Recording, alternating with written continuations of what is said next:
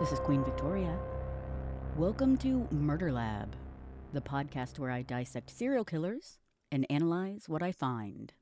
We have got a lot to talk about today. I've been going over Herb Baumeister and the I 70 Strangler and whether they are the same person, which the general consensus seems to be that they are. And I mentioned that Larry Eyler was also killing during the same time period. So we're going to talk about him. On top of those things, and we're going to have a Dexter update. So now we're up to five episodes of Dexter. And I'm going to go through the episodes real quickly and we'll talk about what's going on. And as I had mentioned before, I, the serial killer that they're focusing on this season is based on Robert Hansen. I will also tell you some stuff about Robert Hansen, and then we'll compare how the serial killer in the series compares to the real killer in real life. So, get ready, lab rats. We're gonna get it. To set the scene, in 1972, men start to disappear in Chicago. In 1978, it's revealed that they were victims of John Wayne Gacy. There were a total of 33 men primarily homosexual, that he had murdered and buried most of them underneath his house. In 1980, in Indiana and Ohio along I 70, men were found murdered. 19, also in 1980, Indianapolis men begin disappearing. Primarily, again, these are mostly homosexual men. Then in 1982, bodies were found in Kentucky, Indiana, and Illinois that all have similar murder methods. Eh, but most of the victims originated from uptown Chicago. So again, we see there's a tie to Chicago. Two years later, in 1984, those bodies were revealed to be victims of Larry Eyler. In 1991, there were 12 victims of the I 70 Strangler, and the bodies stopped popping up. Then in 1966, the Indianapolis men that had begin, begun disappearing in 1980, it turns out Herb Baumeister probably killed them. There were 11 that they could pinpoint for him, and then they started to realize that he was probably the I 70 Strangler. So we've got from 1972 to 1978, in Chicago, 33 men disappeared because of Gacy. In 1980 to 1996, Indianapolis, 11 men are murdered by Baumeister. In 1980 to 1991, you had the I 70 stranglings, which was 12 men, which was probably Baumeister. And 1982 to 1984, Kentucky, Indiana, Illinois, and Wisconsin were all Eyler. And again, most of those victims originated from uptown Chicago. So I haven't really talked a lot about Gacy because I think most people know, especially if you're a true crime buff, you probably know stuff about Gacy. So the main reason I'm bringing it up is because he killed in Chicago, and so did Eyler. And Eyler was even had trial in the same place that Gacy had was convicted. So you see where this city was from 1972 to 1978 had this happen with Gacy, and then just a few years later, then it's revealed that Eyler was, you know, was killing.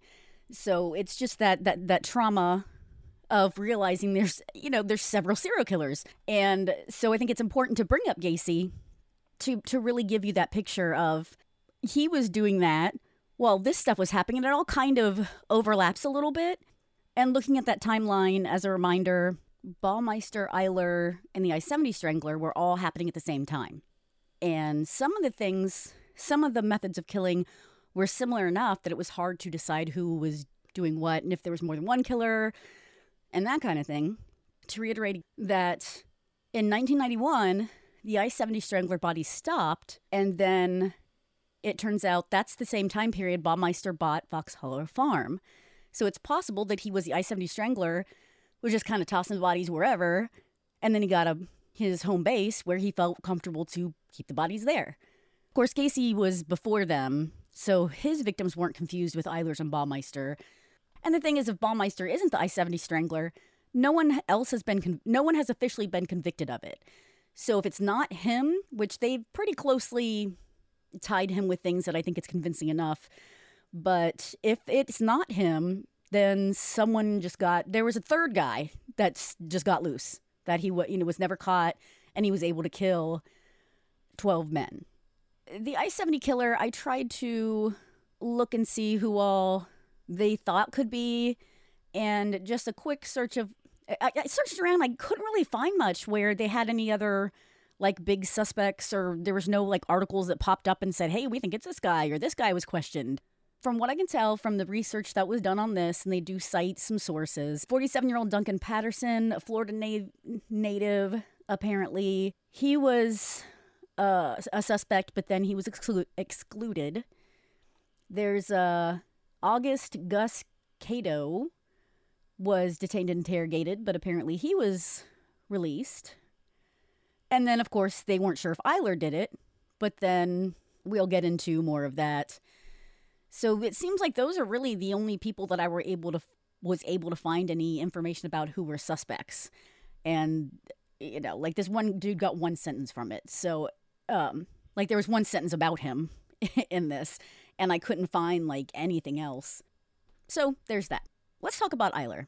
Eyler, Larry Eyler, was the youngest of four. His parents were divorced. His dad, when they were together, his dad was an alcoholic and abusive. Well, then, even after the divorce, his mom remarried and he had two abusive stepdads.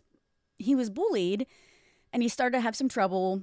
So his mom sent him to a home for troubled boys for six months. He wound up dropping out of high school and got his GED, and he struggled with homosexuality. So that is a very important thing to note that that was a major, major, major motivation for his killing. He had 21 to 23 or more victims that we know of. We'll start off where March 22nd, 1982, Jay Reynolds, 26, was stabbed and found on the outskirts of Lexington, Kentucky.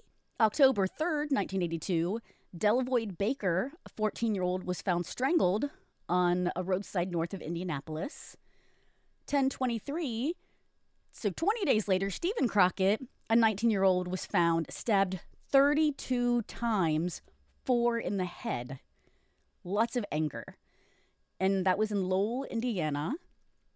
November 6th, Robert Foley was found in a Joliet, Joliet, Illinois field. Now, I have a note here that apparently he was later removed from the list.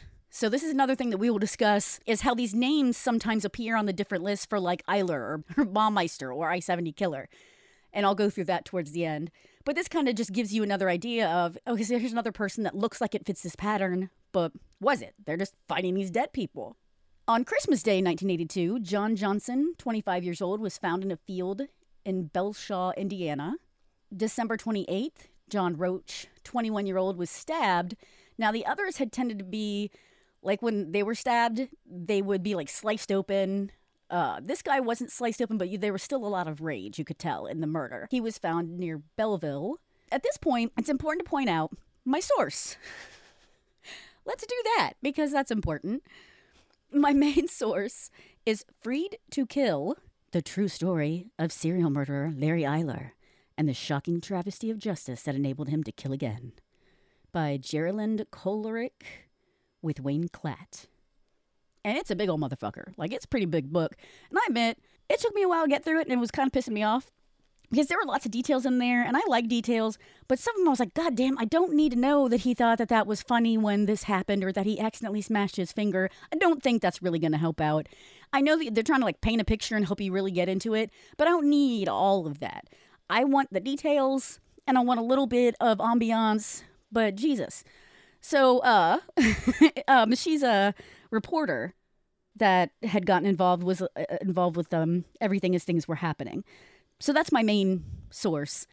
I also, of course, looked through several of my books, my reference books, and that includes that includes Hunting Humans, Encyclopedia of Serial Killers, Volume 1 by Michael Newton, World Encyclopedia of Serial Killers, Volume 2 by Susan Hall, Serial Killer's Insatiable Passion by David Lester, The Human Predator, Katherine Ramsland, Serial Killer Files by Harold Schechter, Big Book of Serial Killers, Volume 1 by Jack Rosewood, and this Time Serial Killers reference book. And then, of course, I, I usually double check some things online as I'm researching. So at this point, it's important to point out I'm sure you noticed I said Lexington, Kentucky, Indianapolis, got Indiana, Illinois, Kentucky. So it's kind of all over the place. Well, I'll point out specifically that these are these are all over the place. So they're in different counties. At this point in 1980s, they didn't have a system where they could it just pinged each other. So cops didn't know if if things were related necessarily unless something happened that helped them to connect those dots. Also, on December 28th, when John Roach was found, they found Stephen Agan, A G A N, 23 years old. He was trussed up. His ab- abdomen and chest were sliced open. He had gashes in his throat and abs, rope around his ankles, and just, again, there's that obvious rage. He apparently, the body was found in Newport, Indiana. They think he was dressed like a deer and hanged upside down in a nearby building.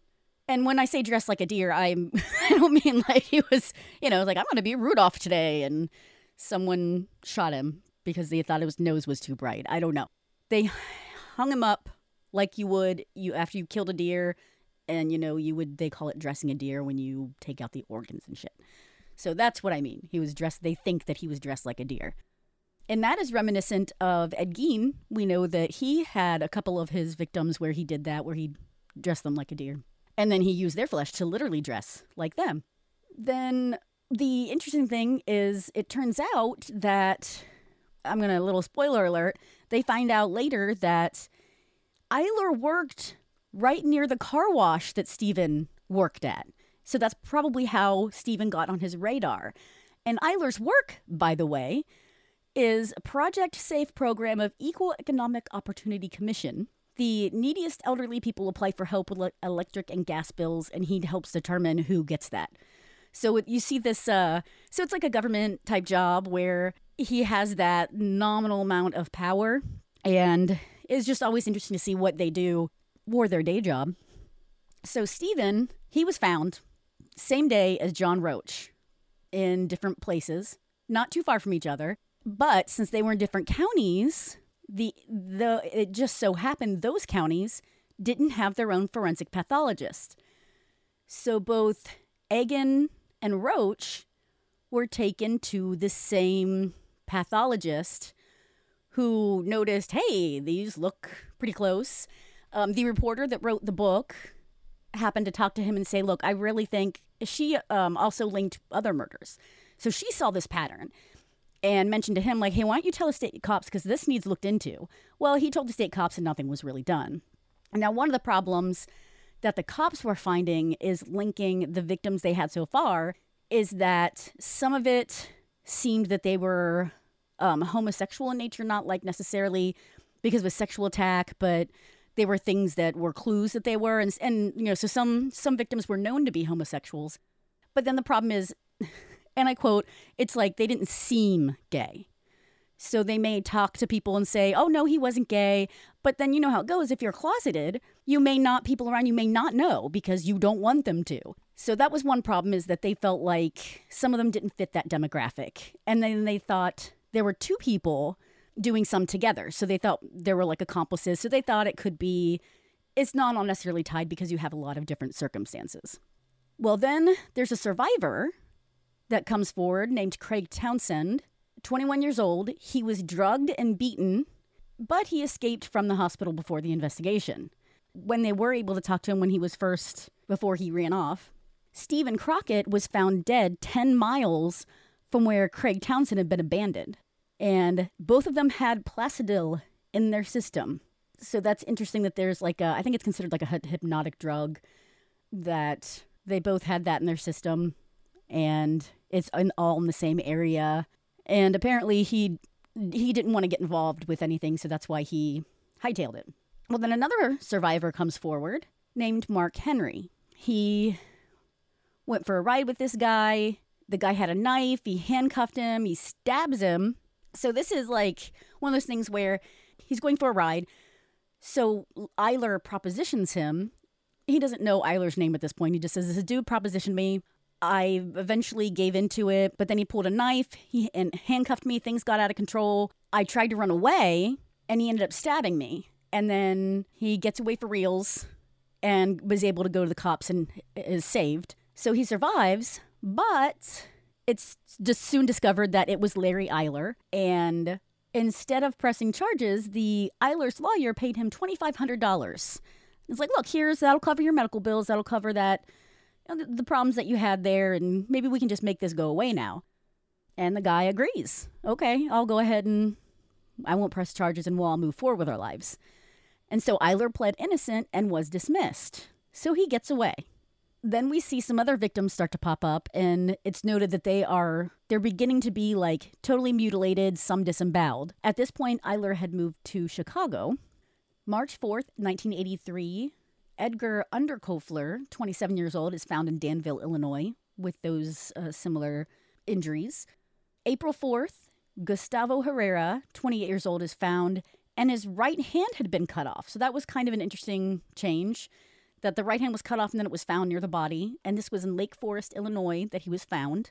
A few days later, Irvin Dwayne Gibson, 16 year old, he was found with his body over the corpse of a dog. He wasn't dismembered, but his overalls had been pulled down and he had been stabbed specifically like in the abdomen area, abdominal area. That was also in Lake Forest, Illinois. At that point, they did have some. Someone thought because he was found over a corpse of a dog and he. that maybe that was a satanic thing. So that's another thing throwing him off is thinking maybe there's Satan worship or some kind of cult activity involved. So then they weren't sure, oh, was this a cult thing? Should we include this with the others? On May 9th, two more bodies were found. One was found, um, Jimmy Roberts was found. He was an 18 year old man. He was one of the few African American men that Eyler killed. He was found in the water with his pants down, stabbed 30 times in Cook County, Illinois. Then Daniel McNeve was found, 21 year old, pants at his feet, stabbed. There was no sexual attack, but he was stabbed 11 times in the neck, five times in the back, and 11 times in the abdomen. There were also some uh, superficial wounds, like it, he was being tortured. And then there was one that was deep enough that some of the intestine was protruding. He had binding marks around his wrists and ankles and this was found in Henderson City. So now, suddenly the cops are paying attention to connections now. So now they're starting to try to wind things, you know, um, see if things have patterns and, you know, see who could be related to what and tied to this certain killer. Now, the pattern that they were picking, the patterns they were picking up on is the men were 18 to 26, numerous stab wounds, including the abdomen area all of the victims tended to be what they call what they said were hustlers or hitchhikers. All of them had their pants down. There were lig- ligature marks on their hands. Some of them were wearing white tube socks. I'll get into that in a second. Combs were found near some of them. There was th- some of the wallets and T-shirts were disappeared, disappeared. So they wondered if those were trophies, and at least three of them had Placidil in their system. Again, we see the appearance of Placidil. So let's talk about those white socks because that's uh that's kind of interesting, right? That they, uh, well, okay. So no, white socks are not interesting. what is interesting that uh, is that they didn't appear to belong to any of the victims that were wearing the white tube socks. So I'm going to quote here from Freed to Kill. Both victims had on their feet white tube socks with yellow and blue markings, yet their families said the men never wore socks like that, and none could be found in their homes and now referring to some victims that I'll get to here in a moment, Sam McPherson wondered about socks too, but from a later investigation. He had noticed that all four victims in the Newton County barnyard had on white socks, but two of them had a single sock with a blue and red stripe. To McPherson, that meant that although the bodies were found clothed, the killer had had them at least partially undressed and perhaps naked at some time. At the same time, something the autopsies could not determine.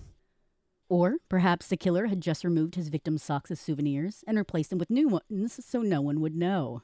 But the mystery of the socks remained unsolved. So, yeah, he uh, apparently the killer had a thing with um, white tube socks where he would just bring them with him, I guess, and put them on the victims for some reason. No idea. And uh, I'm happy to hear any theories.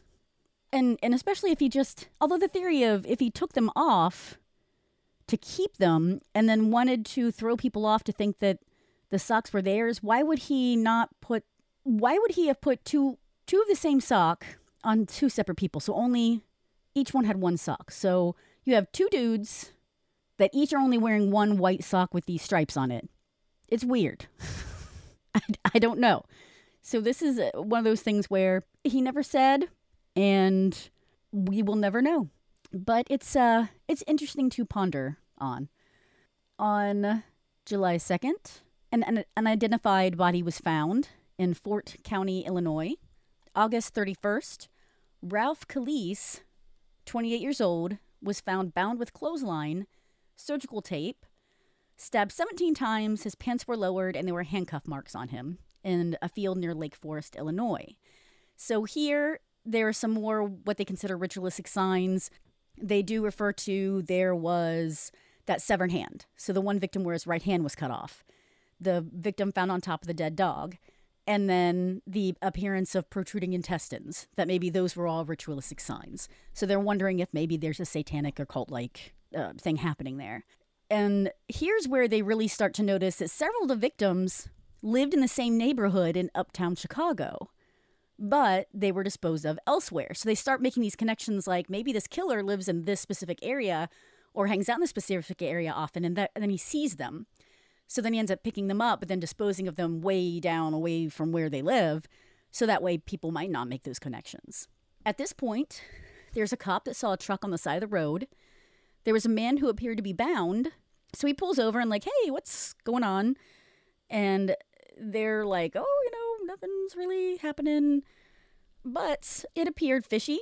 So they wound up looking through his vehicle and cops were did have Eyler on their radar.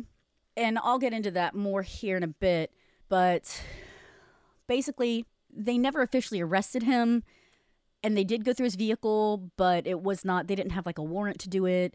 So this causes problems later down the line when they want to actually try him. So when they looked in his car, they found surgical tape, nylon rope, and a bl- and a bloody knife they take him to the station and they question him, but he's never formally charged and he's eventually let go. And they do say that during the questioning, okay, and again about his homosexuality, he did not, he was so uncomfortable being homosexual or talking about it that he just would not talk about it. He would talk about anything, basically, except for that. And you could tell it was just knee jerk reaction it was not good to be homosexual and it was just went every against every fiber of his being that that that was okay with him so for example during the questioning and i quote it was strange to see a man at ease when answering questions about multiple murders and yet unable to complete his sentences when referring to his sex life his feelings were so deep so rooted to every part of him that he could not even lie about them anytime they would say, Are you homosexual? He would be like, You know, I don't want to talk about this. I can't talk about this. So he couldn't even lie. And just think about that is that you are so fearful and angry and full of hatred about this aspect of yourself that you can't deal with it at all, that you can't talk about it and and how much conflict that causes. So that explains a lot of you know what as they're talking to him and they they can see how upsetting it is to him that they can understand well if he's this upset about it then that explains the rage in the murders if this is him is that he's hates being homosexual so much that he's going to take it out on other people because he you know can't handle it so he's not going to take it out on himself he's going to take it out on someone else and it's just really fucking sad that that is, was so such a conflict in him. And it's really sad because how many other people out there have had that kind of rage and confusion because they haven't been able to acknowledge that aspect of themselves. And I'm not saying that that makes it okay, obviously, and, and a lot of people have that conflict and don't wind up being serial killers, as we've stated time and time again. But in this case, this is something that was a part of his serial killer soup it was part of the recipe that made him a serial killer. So when they let him go, went to get a lawyer, and uh, his lawyer thought he was innocent. Like he seriously believed Eyler was innocent. And it's important to point out at this point that most people found him charming and warm and helpful and spontaneous And his coworkers pointed out, like, he even played elf. He dressed like an elf for a Christmas party. Dude's six feet tall. And he worked out. He was a workout buff. So this six feet tall, six foot tall buff guy acted like an elf. And uh, apparently he was just pretty charismatic. But then again, we see if he looked like a serial killer and acted like one, maybe people would have suspected, maybe people would have stayed away. So we see the how they're able to have these dual personalities coexist. Here's a part that's a little confusing. Most of the sources that I saw said the next body found was Eric Hansen. And he was found on September 27th, 1983, and he was 18 years old. But then I'm seeing other things where he was 14 years old, he was 16 years old. Everything agrees that he was dismembered. In one source, well, and then even a couple sources say that he was found on October 4th.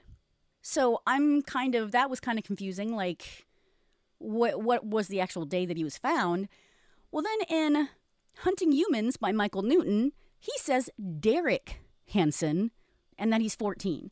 And that was the only source that I could find that was where he was referred to as Derek everything. I looked at everything else that I saw. I looked up several articles, and I apparently it was a typo and he misheard or misspelled or something. So it's Eric Hansen.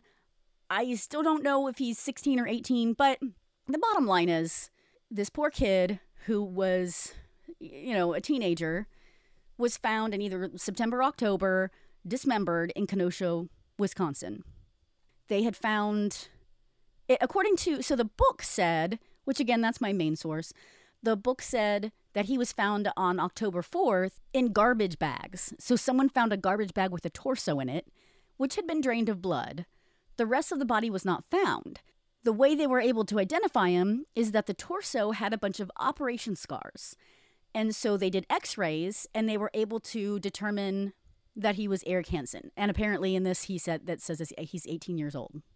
Then, October 15th, there was a someone that they couldn't identify found in Rensselaer, Indiana. This is the thing that is really interesting is as I was researching, I discovered just this month this victim from 1983 was identified as William Joseph Lewis, 19 years old. Just this year. That's like 40 fucking years. It just it blows your mind. But then it's also amazing because now we know who it is. So it gives you hope that even if we weren't able to stop these things from happening, that at least the families can get closure at some point, as long as we keep trying and we keep digging. A few days later is where the aforementioned four bodies found on a farm happened. So they found four bodies, all in shallow graves. One of them was decapitated, all of them had their pants down, and it was in Newton County. Two of them were identified. One was Michael Bauer, 22 years old. One was John Bartlett, 19 years old. And the barn was marked with an inverted pentagram. So there we go again with is this a satanic or a cult thing? Or is it just possible we happened upon a barn that someone had put a pentagram on just to be whatever? You know, like, because people graffiti, who the fuck knows? So I don't know. I don't think that there was anything to do with the cult because, I mean, other than those four little things of, you know, like the hand and the, and the intestines. He was filled with rage, so I don't think that the intestines coming out was some kind of like cult thing. I think he that was his thing that he liked to do. And that the hand thing, like he was obviously dismembering, so the hand thing being removed, I don't think that matters because then they found a torso where everything was removed. And being on buried on top of the dog, I mean, sometimes serial killers kill dogs too, you know, um, which actually I'm going to talk about a little bit. Um, Robert Hansen I wasn't going to mention it, but it popped in my head now. I did read just now when I was looking back through my notes. He admitted he killed a dog when he had a victim. The, the, the dog happened to be in the way, so he killed the dog with the victim. So I don't think it's too out of the ordinary that maybe the guy had a dog with him and he wanted to shut the dog up. And it's not like a reference to a satanic whatever ritual. December 5th, they found an unidentified man who was stabbed in the chest, no shirt, pants down, and the White socks in Effingham, Illinois. December 7th, they found two more victims. There was one where the body had de- was mostly decomposed. The jogging pants were down. You could see knife marks on the skeleton, the white socks, and there was a bus ticket. So, using that bus ticket, they were able to figure out that the victim was Richard Wayne, 17 years old. And then, right near the body, under the st- decomposing uh, mobile home, there was another victim that was still, you could still see the skin and stuff. It was intact. He was. He was another African American victim. So I believe there were only two African American victims, and he was in his late 20s. But they don't, that's pretty much all they were able to determine about that victim. But again, it's where we keep seeing twos, where he dumps them in twos, and then at one point he dumps them in fours, which again, that that that is something sometimes serial killers have um, what they call, you know, uh, dump dumping places. They have um, now I can't think of what the actual term is, but Gary Ridgway, the Green River Killer, was known for that. He had specific spots where he would dump the bodies. So as I said, that they now they were starting to focus on Eyler because someone called with a tip on him. They had been dating him and and then he left them. I don't know they like had some kind of falling out. And at first they're like yeah he's just you know because that's what happens when you get tips from people is they often are like oh this it's my ex-boyfriend because you know and it's just bullshit trying to get back at people. So at first they're like meh. But then they start looking into it and they start seeing all these things. And as they're looking into him they are like yeah, let's put him out on the radar because after they found ralph Calise's body and like i said there that um when they pulled over the truck, so it was soon after Ralph Calise was, was found, they pull Eyler over, and in his car they found a bloody knife. Well, when they tested the blood on the knife, it matched Ralph Calise's blood. And then when they find like the surgical tape and the nylon rope, they start seeing they start to gather this evidence against him that he probably killed at least Ralph Calise and probably other people. Well, then the problem is since they'd never officially charged him with things, they were able to dismiss that evidence.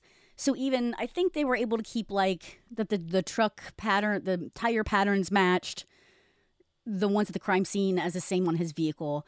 But that was another. That's the uh, travesty referred to in the Freed to Kill, the shocking travesty that enabled him to kill again.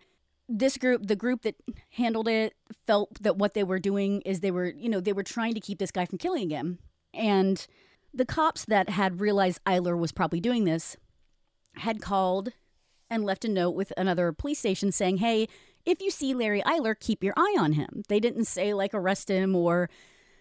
So when the cop that saw Eyler, but realized the truck that he pulled over was Eyler, he remembered that note.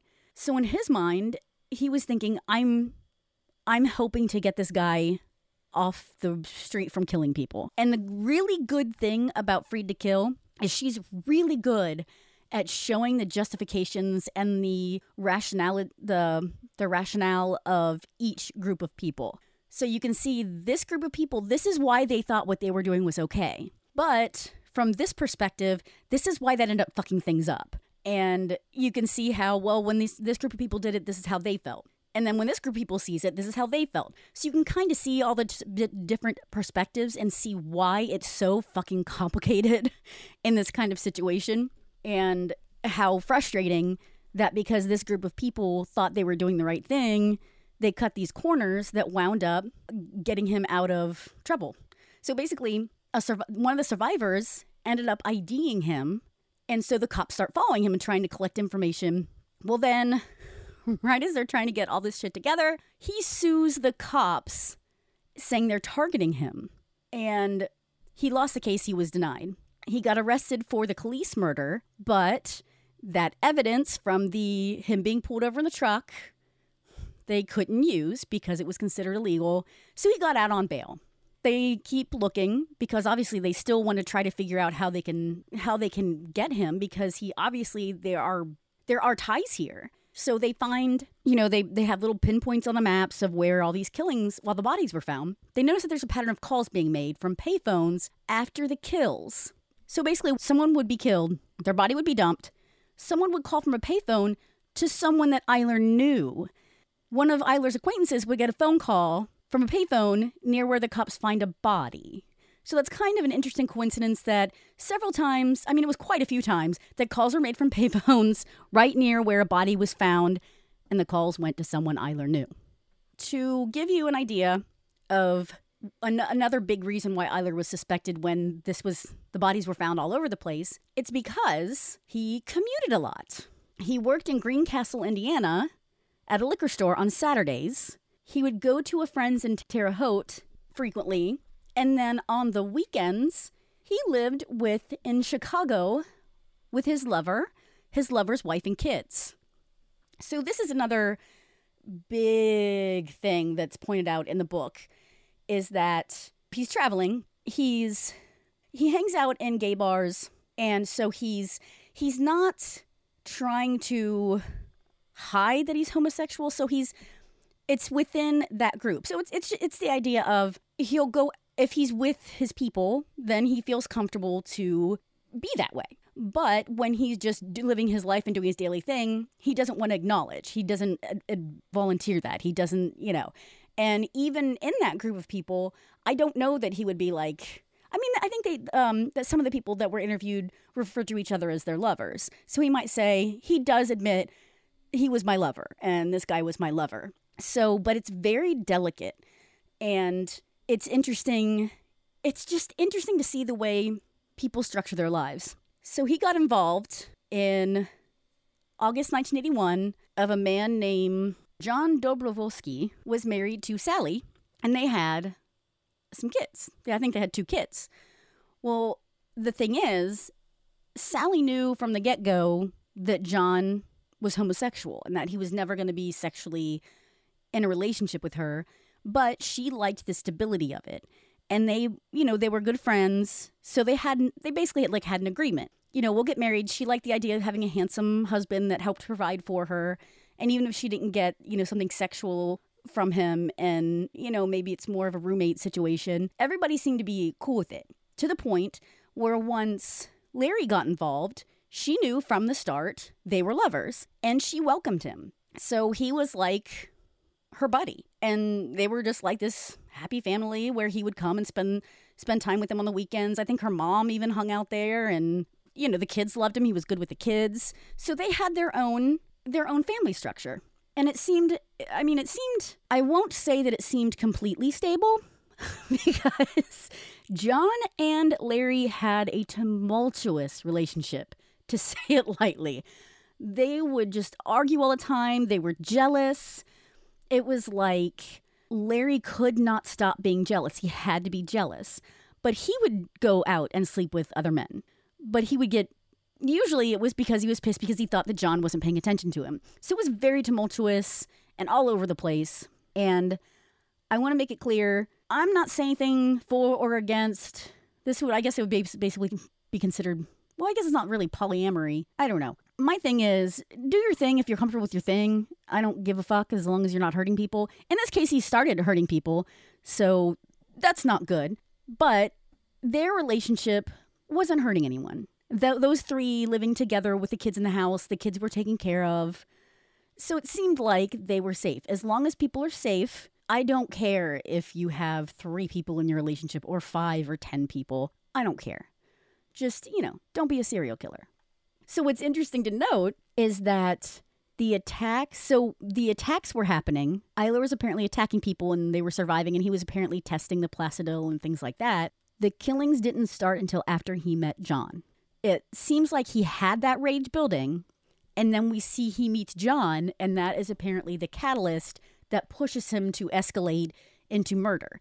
It through the book they they say, well, it's interesting that after him and John had a fight, this body was found like the next day. So you start saying that maybe he had that anger and then it really expressed itself whenever him and John would fight. On May 7th, 1984, David Block was found He's 22 years old with the same wound pattern in Zion, Illinois. Keep in mind, he had been, he hadn't gotten into trouble, and, but they're still trying to find evidence to pin him. In his apartment building, the janitor discovers these garbage bags. Now, most of the things that I read where it's just like they have like a paragraph about it, it says the janitor's dog is the one that led him to the garbage. In the book, it goes further where the landlord was with his had his dog there. They saw Eyler with the garbage bags, and the dog started barking at the garbage bags. And then when the janitor went to throw the garbage bags into whatever receptacle, he realized there was something weird in there and he looked and he found remains of a human person who had been dis- dismembered. And it was Danny Bridges, who was 15 years old. In the book, it says that at this point he would have been the 23rd victim. He had 16 small cuts around his sternum, like torture marks, five deep cuts with one, inte- one where the intestine was protruding. The county medical examiner was the one, so the one who looked at the garbage bags, the county medical examiner that looked at the garbage bag, was the first one who went into Gacy's crawl space and saw the victims. So again, this is why I mentioned Gacy, is because you see that overlap where even some of the same people were involved with finding things out about Gacy and then also finding things out about Eyler. He was finally arrested August 21st, 1984. So he confessed to some of the he confessed to some of the things that they didn't know and he said that he had an accomplice named Robert Little. Let's talk about Robert Little for a second. He was the chair of the Department of Library Science at Indiana State University. They met in 1975. Eyler moved in with him along with his, and I swear they kept saying lover. I don't know. I don't know if he was boyfriend. They were living together, so so Eyler and his boyfriend move in, live with him rent free. The boyfriend leaves, but Eyler stays. Now, it, there's nothing that points that they were actually sexually involved or that they had like anything other than a roommate relationship. But it is interesting that he funded like everything that Eyler did. He apparently liked to be like a uh, benefactor because he also they also mentioned that he it wasn't uncommon for him to kind of take care of people and help people out and things like that, and not necessarily be sexually involved with them. The lawyer that believed that Eyler was innocent at this point, there were different lawyers involved. He didn't feel like he could afford to handle the case himself, but so he decided pro bono he would help the defense out. He really believed that an acquaintance had killed Danny Bridges, left him in Eyler's place, so Eyler felt like he had to dismember him to get rid of him because he figured, you know, my friend did this and I'm incriminated anyway now, so so he left the body for Eyler to dispose of. I re- recently we talked about Robert Durst. So and Robert Durst said, "I accidentally killed someone. It was an accident, self-defense, but I was a, I knew I'd get in trouble and no one would believe me, so I dismembered the body and hid it." It's a very Durst idea. And so some people may still think that he had an accomplice that did this thing, but finally, later on, Schippers finally admitted, okay, after looking at everything after all these years, he did it. And I'm disappointed that I didn't couldn't acknowledge that earlier and that I didn't see it earlier. But that's how good Eyler was. So many people believed that Eyler was innocent because he was so warm and charismatic. Robert Little, they could not connect him with anything, and he wound up being acquitted. In 1986, Eyler was convicted and he was supposed to get death by lethal injection. Like I said before, he was his trial was at the same place Gacy was convicted six years earlier. He did okay. So this cult thing, Eyler did apparently claim that he was a member of a cult that killed for fun. He said he didn't know about the Kentucky and Wisconsin murders, but he did know about the Illinois and Indiana murders. And he tried to plea bargain where he he got convicted of the murder of Kelis, I believe, or of Danny Bridges, and he was trying to say, hey, if we can take me off the death penalty, I'll give you more information. But it just seemed like it was going to be shady and they didn't want to deal with it. So they didn't really uh, buy into his deal. He ended up dying in 1994 of an AIDS related disease. There was one reference that said he died in 1996, but everything else I read said 1994. After his death, he gave his lawyer permission. Let me rephrase that he wasn't like a ghost that appeared to his lawyer. Before he died, he told his lawyer, After I am dead, you can tell people that I confessed to killing 21 people. Posthumously, he reveals he killed 21 people. He was known as the Interstate Killer, Highway Killer, or Highway Murderer. And the book explains why he doesn't have a more colorful name is, and I quote, because of the homosexual nature of the murders, the news media never bothered to tag the killer with an official sounding nickname, such as the Hillside Strangler. So that's Larry Eyler. And if, like everything, there's more details, but I think that gives you a really good picture of what the cops were facing and what was happening during that time period and how it might be and just how how it looked having all those different victims and all those different ways that they were killed to try to tie them together as I was looking things up and trying to cross reference, like who was on the I 70 Strangler list and who was on Baumeister's list and who was on Eyler's and that kind of thing, first of all, it was confusing because I was looking up I 70 Strangler, but there's also an I 70 Killer who is someone different that apparently was shooting people, I believe, in the 90s. So they were known as the I 70 killer or I 70 I 35 killer. And there's tons of, there's a bunch of articles on that. There's hardly anything on the I 70 strangler in general. But I did happen upon some articles. So when I pulled up Wikipedia for the the only thing I could really find was the Wikipedia thing about I 70 Strangler. And he has Delvoye Baker on that list. And that's interesting because Delvoye Baker was on Eyler's list in the book. But the notes say in Wikipedia, some people feel that he's not shouldn't be on the I 70 Strangler list. Now, to really, and I'm really glad I found this because it really helps paint the picture of how confusing this whole thing was, is I found an Indianapolis newspaper article from September 18th, 1990. The title is Slangs of Gay Hoosiers Had Been Linked Before. I'm going to go ahead and read the article because it's, it's brief, and this is from the Indi- Indianapolis News. This is not the first time police have linked some of nine men slain and left in rural Indiana and Ohio in the last 10 years. Investigators previously have hooked some of the slangs together and reported that some others were not linked. Monday, while not saying the deaths were the work of one killer, Ohio authorities described similarities in all nine cases. In May 1983, Indiana State Police said two deaths were similar Daniel S. McNeve, 22, and John L. Roach, 21, both of Indianapolis. Although the details of McNeve's death were not provided, Roach was found stabbed to death in December 1982 in a field near Putnamville. Neither McNeve nor Roach were listed by Ohio authorities Monday. However, three months before linking Roach and McNeve, state police had linked Roach's death with the slayings of Michael Petrie and Delvoye Baker, both on Monday's list. In June 1983, the deaths of two other men on the new list, Maurice Riley and Michael Andrew Taylor, were linked to the deaths of seven other Indianapolis gay men, including McNeve and Roach. Also in June 1983, a state police investigator said McNeve and Roach were killed by at least two independent killers. Later, police said the same person was responsible for killing Taylor, Petrie, and Riley, while someone else killed Baker. Other investigations have touched on similar killings. In July 1983, police agencies formed a task force to probe the killings of at least 15 male prostitutes whose bodies were found in Indiana and Illinois.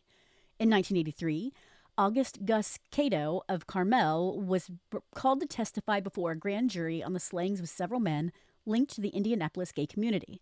State police failed to link Cato to any of the deaths. In July 1986, Larry W. Eyler was sentenced to death for the torture slaying of a male prostitute. Later, he refused to talk to investigators who linked him to other killings. So let me point some things out real fast. They mention Daniel McNeve and John Roach were connected, their deaths were similar. From the research I've done today, it looks like McNeve and Roach have been officially tied to Eyler.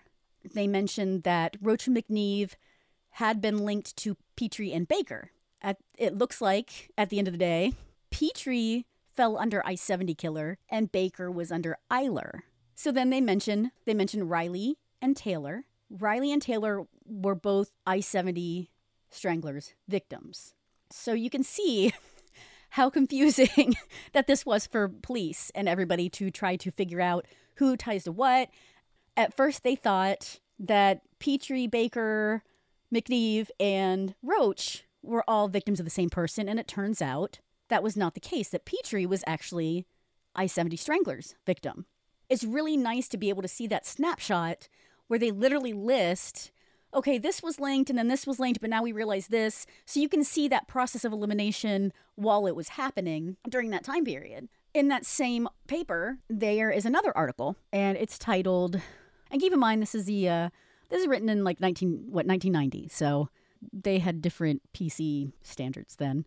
Nine murdered gays from Indianapolis. And I'm going to read this because it's, it's pretty short too. Police have linked nine killings over the past 10 years.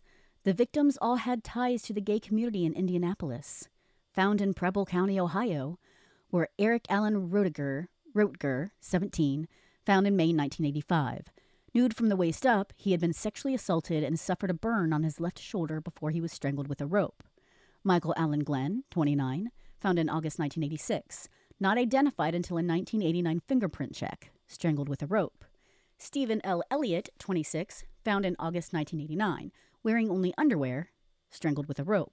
Clay Russell Boatman, 32, found in August 1990. Boatman's car was found in a parking lot of our place at Alabama and Pennsylvania streets in Indianap- Indianapolis, strangled manually.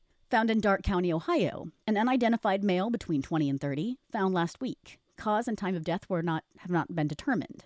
Found in Indiana, Michael Petrie, 15, found in June 1980 in a Hamilton County drainage ditch, nude. Cause of death undetermined.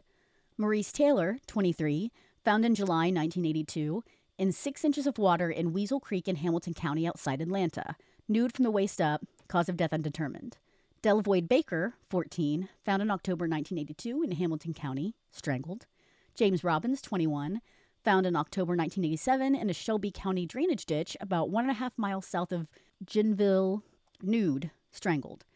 Michael Andrew Riley, 22, found in June 1983 in less than a foot of water in a Hancock County drainage ditch five miles southeast of Greenfield, nude from the waist up, strangled. So, going through those names, all of them except for one eventually settled under the I 70 stranglers list. The only one that didn't was Delavoyd Baker, which looks like was tied to Eyler. It was just trying to look at all the different names and, and where they fell eventually in all my different sources. It was kind of a doozy. And you would see things like Delavoyd Baker's on like, you know, two or three lists. And then, but I feel like Freed to Kill did a really good job of researching stuff. And I feel like it's, it sounds like Delavoyd Baker probably was Eyler's victim. But again, you have three, two or three serial killers out there. So it's just ridiculous to just, you know, figure out which one of them did it. And, you know, the end result is the poor person was murdered. That is just kind of a microcosm of one aspect of the serial killer reality is you may have several in one place at one time and it may seem hard to believe but you know there's lots of people and it, when and when you have that formula of where you have an easy victim base then you can see how predators will go to that place and be active for years because of all of the things that that make that such a an easy target place.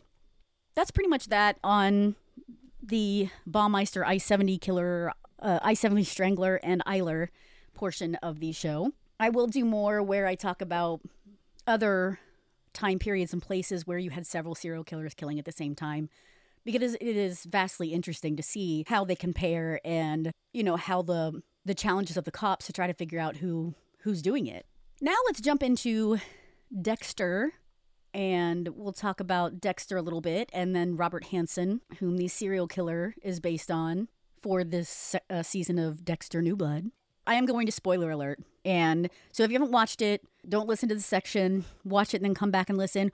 Or if you don't mind spoilers, then go ahead and listen by the time that I watched them, there were three more episodes. So we have five episodes total.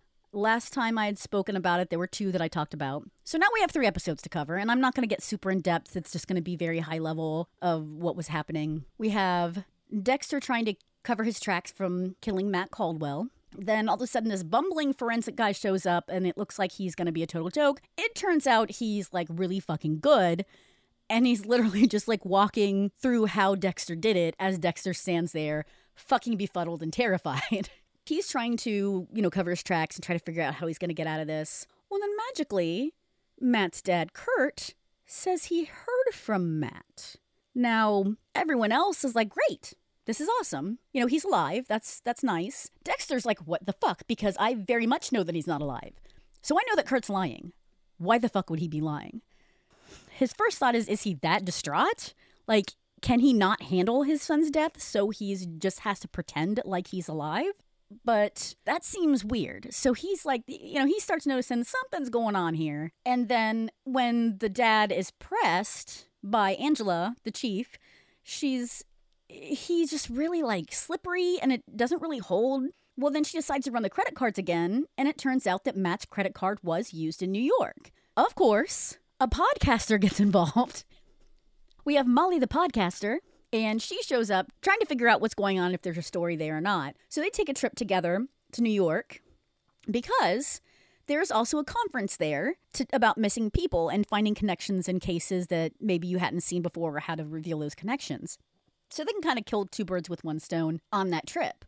Well, in that trip, Angel Batista is the one speaking at the conference. Angela gets talking to Angel, and Angel mentions the Trinity Killer and Dexter and Deborah Morgan and how they're both dead, and it's really sad. And then he remembers, then he says, Oh, yeah, he even had a kid, Harrison. So Angela's like, yeah, Oh, fuck. Like, how common is the name Harrison? Like, is it's possible, but huh, I don't know. This seems kind of fishy. So she's that kind of got that mulling around the back of her head. In the meantime, they see video surveillance of Matt checking out, and it is not Matt. It does not look like him at all. So they're realizing, okay, Kurt lied. And so now she's also got that. In the meantime, we see Kurt trap a girl in his cabin and then kill her. And he pointedly says when she's on the camera and she starts taking off her shirt because she figures that's what he wants and he's disgusted. He's like, it's not about that. I don't want that. And he gets angry. So for him, it's obviously not about sex, it's about the hunt. So that's another big piece of the puzzle that we see put in there is which we knew they had shown the masked killer shooting the woman, a girl as she ran out of the tr- cabin. So we knew that the guy liked to hunt, but it's interesting to see the piece where it's not about rape. It's not about sex. It's about the hunt and that he's actually disgusted by the fact that she would think it's about the sex. Harrison has some things going on. he starts making friends, he joins a wrestling team. Well, his new friends are bullying this kid, so he decides to help the kid out because you can tell there's something in him that understands the kid or feels empathy for the kid. There's something about it that he's connecting with this kid. And so he's the cool kid that actually helps the loser. Him listening to a podcast about how his mom was killed and you see him very emotional. Then the next thing you know, the bullied kid has supposedly stabbed Harrison. Harrison fought him off and cut his leg. And then there's the kid had, I think he even had guns in the bag. And then he had that notebook. And they do show the kid with, earlier they show them FaceTiming or whatever. And the kid shows him, hey, I want to show you my notebook. And you see that he has drawn very bloody graphic images of killing his classmates and their names. So he's got this book that's very incriminating. So he's obviously thinking very heavily about doing, you know, a school shooting. So you've got that there. So those that seed's been planted. Thing is, Harrison said, I found out that he was going to shoot people. I went to stop him. He attacked me, and so it was self-defense. And then he becomes this big hero because then it, it's they find that there was the list of people he was planning on shooting. So it's obvious that Harrison saved people's lives. Now it looks like the kid's gonna die because of the cut that he gave him was um, like I th- got like an artery or something. So he's probably not gonna make it. He has mixed feelings, and you can see he has like all these mixed feelings where he felt that the kids were bullying that, that the bullied kid had reason to be angry because he was bullied and those people were shitty to him and they made his life miserable. So he had mixed feelings about about hurting that kid that was who had such anger from being treated so badly. So you, you see that the um the difficulty and the complexity there. And so so harrison goes into this, party conflicted like he doesn't know that he's a hero at this point it seems that that's his struggle. Well, he does some drugs and he winds up saying to the chief of police's daughter that his dad's not who he says he is and is not Jim Lindsay. Well, then he like almost dies. So he OD'd. Thankfully, he's saved. And then it comes out that they had been doing drugs at the party. Dexter wants to kill the dealer. He actually is ready to put him in the trunk when the cops show up. He winds up finding out who was making the drugs and he goes to kill the drug the guy who was making the drugs. Well, the cops show up then too, so he has to quickly make it look like the guy OD'd. He kills the guy who almost killed his son inadvertently, and there's that whole thing happening. Well, Dexter also realizes, you know, he's Mr. Forensic Blood Guy. He realizes, I don't think Harrison's being honest. They go through the the the playing out of what he thinks probably really happened and that he thinks Harrison attacked the kid well, then you have Deb and Dexter fighting, going back and forth. Like, you just want him to be bad because you're bad. You're a terrible person. You want him to be a terrible person, and this isn't right. You shouldn't do this to him. So you have that whole thing. And I still do like having Deb be his his voice that he tries to balance things with, how he tries to bounce things off of and, and you know, is trying to reason with him. It is interesting. I still think like it's really it has to be really intense to be Deb in this season because she's always yelling, she's always angry, she's always like violent.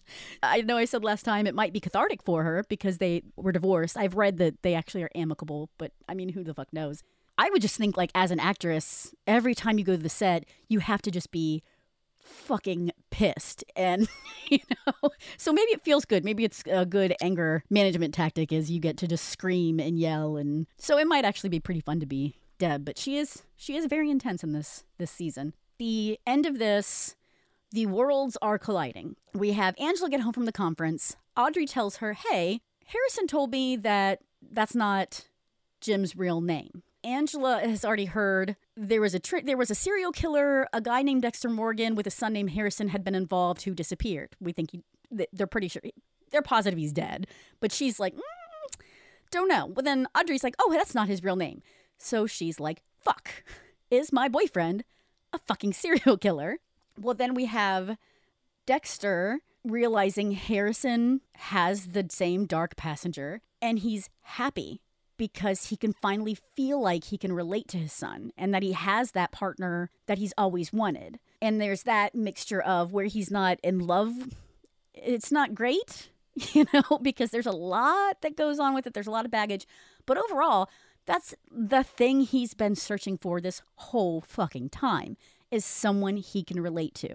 And if it winds up as his own son, how fucking amazing would that be? So you can see how he has those emotions and how that's all kind of lining up. And we also see where Harrison's going to leave because Dexter's trying to control him. And as he's leaving, Kurt happens to see him and takes him under his wing. And where he's like, Oh, I just noticed something about you. So, again, at this point, we know that Kurt is a serial killer. So, we see the serial killer recognizing a quality in this kid. And the MO has been his victims are female. So it it's obviously not that he wants to I don't know. It's I don't think that they're trying to point to maybe that he's going to take him under his wing and make him a victim. I think it's since he says I noticed there's something about you. It's the dark passenger recognizing a dark passenger. So it's interesting that it might become like a um, a Luke Skywalker position where you have you know, one person wanting to go to the dark side, Kurt, and then maybe his dad will be like, come to the other side, where everybody's going to be killing every somebody, but it's just the way that they do it. So it'll be interesting to see if it does become a thing where he has to choose between the two, or there's that kind of conflict. And I will say that I like it. I like how they're developing that. I think it's interesting to have Harrison developing this way. And I really like Jack Alcott as Harrison. I think he does a fantastic job. There are moments when he has gestures and things that he does that it really seems like something Dexter would do. And he's just really good at capturing that complexity where you're not sure if is he does he have real feelings? Does he, you know, and, and if he has them, what's going on? And then to see like at first you're thinking, did he do it? But the way that he's reacting, it makes sense that things would have gone the way that he said they went. But then again, and of course, as they reveal, as Dexter walks through everything, that the main reason he feels guilty is because he did kill this kid or he did stop this kid, but it wasn't out of an altruistic, necessarily kind of thing. It was he has this rage. He wanted to feel it. He wanted to feel this dark passenger let loose. But you have where it is kind of in the code. So this kid, he did have these pictures and that list of names. So it is possible that this kid was going to do that. So maybe he did save their lives, but he still feels conflicted because that's not why he necessarily did it. I like how they're balancing, leveling, they're adding all those levels, and I think everybody's doing a really good job keeping it interesting and fun. And I'm eager to see how they move forward. Kurt Caldwell is now revealed to be the serial killer that likes to shoot women. And as I talked about in the last episode, he is ba- that my thought was as soon as I saw the snow, and you know that Dexter ends up with serial killers, it's probably Robert Hansen because he's a well-known Alaskan serial killer that was known for shooting his victims like and hunting them like game. And as the as I watched the episodes, it was very obvious that's what was happening. So let's talk about Robert Hansen for a few minutes. We'll just go through it uh, pretty quickly here. And I had already like read a book and known a little bit about it, but but to actually talk about this in the same episode as Eyler Baumeister and the I-70 Strangler, he was killing at the same time period that they were. He was just doing it in Alaska and he had a different victim base. But it's just again, I'm always intrigued by these things that that wind up being in common as I'm researching, and that it happens to see those those things happen to line up in that way when I'm just doing random things for an episode. He was uh, so the main reference for my research for this was Butcher Baker, a true account of a serial murderer by Walter Gilmour and Leland E. Hale did also watch, um, I found there was a documentary called Butcher Baker, Mind of a Monster, and it was based on this book. It even had the co- one of the co-authors in there. So it was very similar to the book, although it did go a little more in depth and have some more information. I found a documentary called Ice Cold Killers. It's a series. I just watched this. It's the first episode. It's called Hunting Humans. I just watched that one. And that basically had all the same basic information as the other stuff that I had, that the main reference had. Uh, I'm going to go basically by the structure of the book. And it opens with you have a woman named Kitty. She had been chained up in a basement, raped on a rug.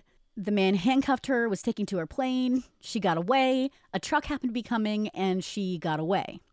So she goes to the cops. She mentions the man had a Piper Super Cub, which was later ID'd as Robert Hansen's. So Robert Hansen is uh, he was five foot six, 170 pounds, medium build, short brown hair, crossed front teeth, and acne scars. And he wore glasses. He also had a stutter. That is another thing that we will see where the acne scars, the crossed front teeth, and the stutter, he was not popular with the ladies. So we see that growing up being unattractive to the opposite sex, how eventually that was part of his the soup that made him a serial killer because he had anger for women. He allows them to search his car and home. In the car, they found 223 cartridges, ace bandages, and rubber surgical gloves. The basement of his home was like exactly as Kitty described it, except for um, it. She you couldn't see where she had been chained up. It that wasn't there still, but overall, it was there was a bearskin rug there and things like that. He had a wife and two kids. There is a note that he, it turns out his flying license was denied because he was taking lithium for manic depression. So when he would fly, he would do things like write the call numbers really small so you couldn't see it. And he just had different ways that he would avoid being identified, or he'd like use someone else's information so that way they would be tracked and not him. So he was still able to do his flying. Unfortunately, Kitty was, it was hard to believe her because she was uh, she was a dancer. I can't remember if she was a sex worker, but it was, I guess, in some ways, it was fundamentally the same thing at this point in this place. And in this place, it was, uh, there was lots of open, open space. And then in the, the town or the city or whatever, you had a bunch of topless bars and stuff like that. And it, it was a thing where people came in and out all the time. It was, you know, it wasn't unusual for people to be passing through. You so what that's another again, that's where it's prime it's a prime place to prey on people because there were lots of transients. And you know if someone disappeared, it wasn't a big deal because you figure they just went on to the next town. And there was even in the Butcher Baker documentary, one of the women said, you know, you show up and basically they're like, okay, if you want to work here, we'll give you an apartment. But of course, it's basically just like a fucking closet, you know? And so it was a lot like um, working for the company store where you would agree to work and then you would be paid by like company script instead of money. And then you would basically just always end up being in debt. So it was kind of similar where they always wound up being stuck there. They always wound up indebted to the people that they were working for. So it was similar to like some kind of indentured servitude. And that's another way that they got people stuck there or that people wanted to run away because it was not a good situation to be in. So then a body is found in the Knik River near it. Uh, Sherry Morrow, she had agreed to do a photo shoot with a stranger for $300. When they found her, her head was wrapped in an ace bandage like a blindfold, and they found shells from a um, 223 shells. Then there was another body found near her that was also shot with 223. Some other women disappeared, such as Paula Goulding, 30 years old, in 1983, Kathy Disher, 23, in late 1982, DeLynn Frey, 20, in September 1983, Karen Baunsgard, age 24, Sue Luna, 23, Tamara Pederson, 21, Teresa Watson, 22, and Angela Feddern, 26. The pattern they were noticing is that these women are all in their 20s, 5 feet 4 to 5 feet 7, 120 to 125 pounds, slim, busty, topless dancers, and they generally had big money dates with a stranger before they disappeared. Hansen was on the radar when Kitty was caught. As they're looking to Hansen, they find out that his dad was a baker, who, and so he trained Hansen as a baker. His dad was authoritative to the point where Robert was left handed. His dad made him write with his right hand. And they believe that maybe that led to the stutter they developed because it fucked with his brain at like cross wires in his brain. That's kind of fucked that his dad was so against him being left handed, he made him be right hander. So, yeah.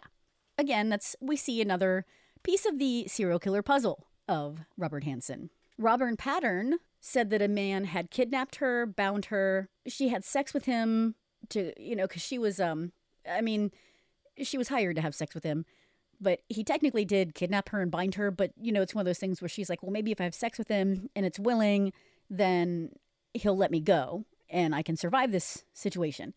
Well, at first he was not going to take her back until she was finally like, no, you know, it's no big deal. I won't say anything. And she kind of plays along with him. So he let her go. The man she described fit Hansen. She said, and I quote, his penis was shaped funny, like it was deformed or something. It was short, but very large round. So apparently, he might have had a deformed penis. But I don't know because I didn't see really anything else where any of the other women said that his penis was weird. And the, they asked Kitty, like, hey, did you notice anything strange? And she's like, I don't know. But it could also be that when they see it, they're terrified. So they don't notice that because they're too busy trying to break free or, you know, so I think that's a possibility as well. So I don't know. It could be that that might be another reason why he was so angry. And maybe if somebody commented on it, that was one of the things that got them killed. And if you didn't, then maybe he was like, okay, to go. Because he definitely did let some go, obviously. There was another survivor who said that he had raped her and bound her, but he let her go, saying no one would believe her. She memorized his license plate and they traced it to him but the problem is, she didn't want to personally talk to the cops, so she was relaying, relaying the information through someone else. And she didn't want to actually come forward herself, so that didn't really go anywhere. But again, we have someone tying Hansen to these situations. And I'm always amused when you see the license plate traces them because there's been several other cases where serial killers were caught because their license plate were traced to them. Like a, a big one is uh, Son of Sam Berkowitz, David Berkowitz. Hansen was a kleptomaniac, and he admitted that he enjoyed stealing and that stealing gave him like he would basically orgasm when he stole and that it was different than anything that is sexual. So he just loved that feeling of of stealing and controlling and get away getting away with it. There were cabins broken into and the owners started to work together to try to figure out who was doing it. Well, the when the plane comes down, there's um specific like tread marks or marks from the plane and they tend to look pretty uniform, I guess, except this one, one of the, I don't know the words, one of the pieces had broken off one of the legs, the landing leggy things. So it had a very distinctive trademark when he would land. So they notice that and they start researching and they narrow it down to Robert Hansen's plane. I don't think that it seemed like nothing was really came of that, except when the cops were going around asking people about it. Then they found this out and they got a list of the stuff that people were missing. When, when they did a house search, they did find some of those things at Hansen's place. So he was the one who was breaking into their cabins and stealing. Another big damning piece of information is that he was an award winning bow hunter and he was really good with guns and shooting, and he had lots of guns. And again, these men were killed most mostly with a high powered rifle by being shot. Now, at one point, he had been married when he was pretty young. I think he was like pretty much like a couple years out of high school. He got married. Um, he burned down the bus barn for the school buses because, again, he was bullied and he had that anger and he winds up going to jail for it. And then his wife divorces him, and later he gets remarried.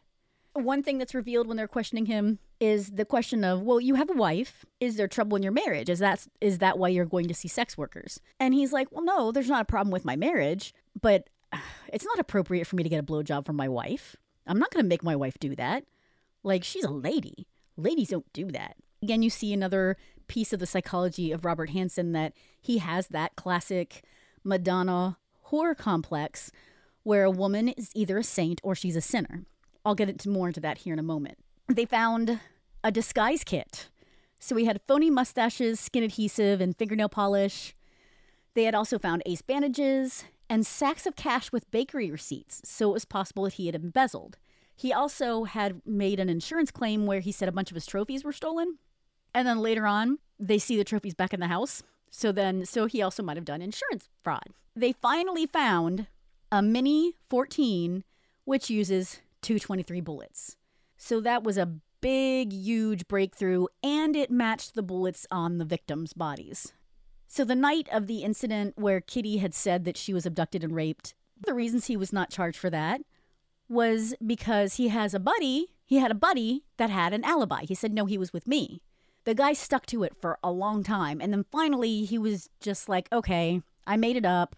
I didn't think it was a big deal, but he wasn't with me. And the way that it sounds in the book, the wife doesn't, it seems like he doesn't really think that anything Hansen was doing was that bad. Don't know if that's true, but that's the way it was construed.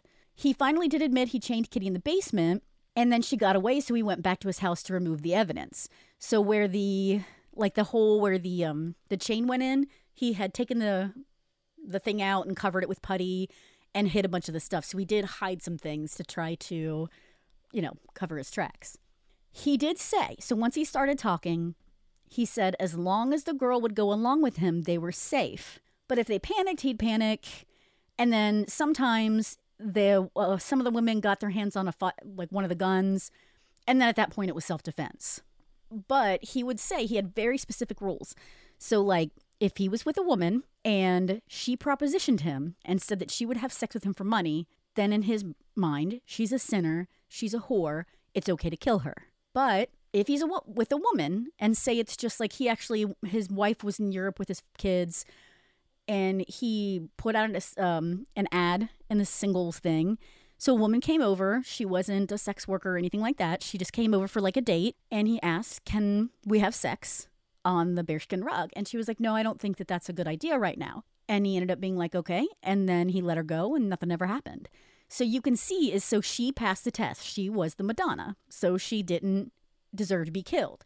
Or if he had this certain plan, this is how things are going to play out, and they break that plan by freaking out, then he would snap. And the way that he said it is if they didn't cooperate, and I quote, they stayed there. So he doesn't really come right out and say, I shot the bitch or anything like that, but he definitely heavily, heavily, heavily implies that he killed them, that he left them there and he buried them there. One woman had a knife on her and tried to use it on him, but he fought. And then he makes a comment I can remember she was laying face down and uh, I just stuck her. So again, you don't have him saying it's very passive. It's it's never like I was angry and so I stabbed her several times. I plunged the knife into her. You know, it's um well this happened and then oh all of a sudden the knife and he doesn't even say the knife was he's I stuck her. He also refers to, passingly calls it a summertime project. He's known for hunting his victims, where he would release them, let them run a little ways, or let them run, and he would hunt them. He never, that I saw, he never officially said that he hunted them. It was usually, you know, they were getting away, so I had to stop them, or it was self defense, so I had to stop them in the last podcast on the left, they do a couple episodes. They mention that that's not true and that that is an exaggeration. And I have mixed feelings because, yes, we don't have absolute proof that he hunted them. And so, therefore, we don't know that he hunted them. But I think that since he was a big fucking hunter and that was his like identity was being a hunter and everybody knew he loved hunting and he collected trophies. I mean, he had this whole trophy room of all these different heads of things that he had killed and he entered contests. I don't think it's unreasonable to think that he probably hunted them. I'm inclined to think that that was probably a thing that was done. It makes a more colorful story, sure, but if he didn't do it, he still killed these women. Even if he wasn't hunting them, he still shot them and kept doing it. So I don't know that it necessarily matters if he hunted them or not. It does make it more disturbing that he might have hunted them. It do- it does make that more psychologically terrible. But again, it's we don't know for sure whether he did or not as far as what I've seen and read so far. But as always, if I learn something different, I will be happy to share it with you later. He would tell women different stories. You know, when he first started doing it, he would just be himself and he would, you know, pick up women. Of course, he's trying to make himself feel better and to be more confident. So he would say, I'm a lawyer, I'm a doctor. Well, then once the body started turning up, he got scared people would recognize him. So that's why he had the disguise kit. So when he would pick up women, he didn't want people to see him or recognize him. So he would start using disguises when the lawyer is doing his one of his spiels at the trial, he mentions, you know, because Hansen was a baker, that he served people donuts. He was part of the community. And when he said that he served us donuts for 17 years, I thought of Dexter and how Dexter, when he worked at the police station, he would always bring in donuts for the coworkers, and that was one of his ways to fit in. So I don't know that that has anything directly to do with Hansen, but it is it's just an interesting little side note there that both Dexter and he served pastries to people, and they were serial killers. Of course, Dexter's not a real person, but you know what I mean. They had found maps in his place where he had X marks, and they finally realized, shit, is that where he has had hid bodies? Well, he finally said, Yes, some of those are where I hid bodies. And he took them. And I quote What was uncanny, though, was the fact that troopers didn't have to dig more than one hole for each body. Hansen had been right on target, a remarkable feat considering that some bodies had been there for at least two years. They were able to find six of the bodies that way. Hansen did admit to seven, and ultimately they could account for 12 victims. He wound up getting 460 years to life, and in 2014, he died of natural causes. A side note at the time that the Butcher Baker book was written, they didn't know who the Green River Killer was. So some people wondered if Hansen had done it because they stopped about the same time of his arrest. And he had a plane so he could fly. So that's another interesting little side note that, and especially in an episode of serial killers killing in the same areas and during the same time periods, that they thought maybe he could be the Green River Killer. Well, we all know now that the Green River Killer was Gary Ridgway. Going to talk about the killer on Dexter and compare him to Robert Hansen, and then we'll be done with the episode. The killer on Dexter, Kurt Caldwell, is an upstanding me- member of the community. He owns a local local truck stop. I believe he's the unofficial mayor. He takes transient women to a cabin, locks them in, watches them on the camera, lets them run away, and shoots them as they run. One of the victims takes a piece of mirror and slices his face with it. He shoots her in the eye. He's mad that she ruined the game, and then he shoots her again because he's angry at her. And the police of the chief of police believes that there is a serial killer in the community. The similarities of Kurt Caldwell with Robert Hansen is Robert Hansen was also an upstanding member of the community. He would take transient women to a cabin and he shot most of them. One one victim did pull a knife on him. Now, um, I don't believe she cut him, but she did pull a knife. He had some of the victims fight him and ruin his fun, and he would say like they fought back and I don't like it. There was a point where Hansen said a woman fought him and he shot her point blank. So that leads me to believe maybe from the show that that is based on one of Hansen's victims that where he's mad at her, she ruins the game so he shoots her in the eye, and in real life Hansen said a woman fought with him and he ended up shooting her. So that sounds very similar to one of his actual kills. Now, with the case of Hansen, there was a woman cop who thought that, that there was a serial killer and was trying to tie some of these together. Well, at that point, everybody started making fun of her. And, you know, women cops weren't really common then. So it was, um, so she was a, so she wasn't taken very seriously. And she ended up not pursuing it. So that's interesting that in New Blood, you have the woman chief of police where she believes there's a serial killer and people are kind of cynical, but she's trying to tie those to connect those dots. Again, I'm not sure that that's a direct thing, but it's kind of a coincidence. So I'm wondering if they did pull that from Hansen because, as part of the loosely based on aspect, some differences. Hansen did rape, and very clearly Caldwell does not.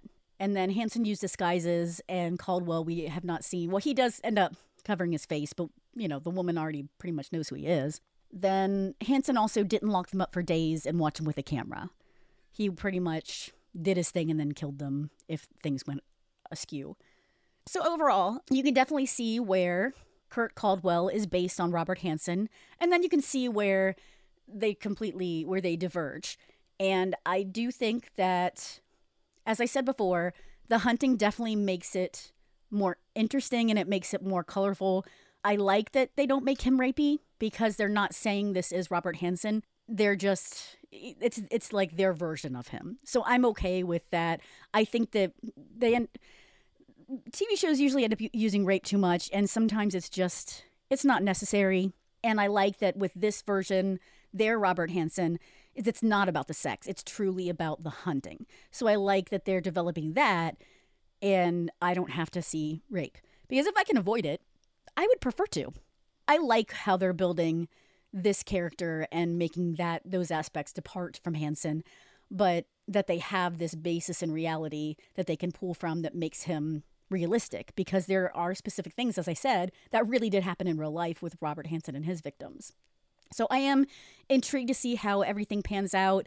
Uh, we did see at one point that Dexter slipped and revealed that he knew that Matt had been driving the boat that killed people and Kurt Caldwell's like, what the fuck? So then that's setting up the the tension of, oh, is he gonna are him and you know him and Dexter? How is that going to pan out? Is he going to make Dexter a target? And you know, so I'm very interested in seeing how they everything winds up coming to a finale and and all that. There you go. That was a lot. Thank you for sticking with me. And I am spent. Things will be happening. We'll be back again. Um, Igor and I will be back again. We'll do stuff stay tuned to see what we're going to talk about next. I've got all kinds of things in the hopper. And uh, of course, I will definitely keep up with Dexter. And uh, I appreciate you tuning in. Make sure you keep an eye on all the social media and stuff. And we have more fun things coming. And we appreciate you. As always, thank you for entering the lab. If you enjoy the experience and experiments of Murder Lab, go to Facebook, Instagram, and murderlabmedia.com for updates. Share with your friends, those you created in a lab or not, as long as they can subscribe and listen, we'll take it. Murder Lab is available on Google Play and iTunes. The RSS feed is on murderlabmedia.com for you to plug into your podcast app. We can always use more lab rats.